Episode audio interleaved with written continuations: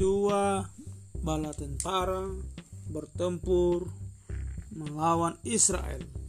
Bilangan 21 ayat 10 sampai 35. Makin lama orang-orang Israel makin jauh pergi menuju tanah Kanaan.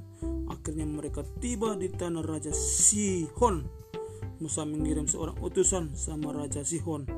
Dan bertanya sama Raja Sihon, apakah kami boleh melintas dari negeri Paduka? Raja Sihon adalah seorang yang jahat.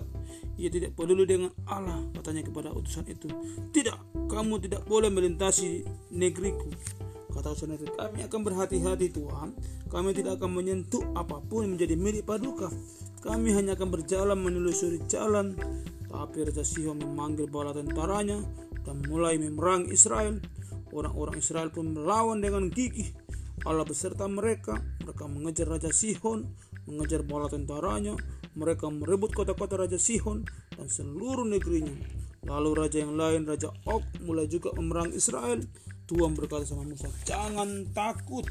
Demikian orang-orang Israel berperang melawan kedua raja itu. Mereka merebut kota-kota dan seluruh negeri Raja Og juga. Allah memberikan negeri Raja Sihon dan Raja Og kepada anak-anak Israel karena Sihon dan Og adalah raja-raja yang jahat yang tidak melayani Allah. Lalu anak-anak Israel memindahkan kemah mereka.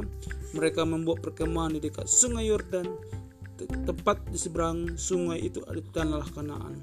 Semua orang mendiami Kanaan takut kepada anak-anak Israel. Mereka telah mendengar tentang Allah Israel yang hebat itu. Amin.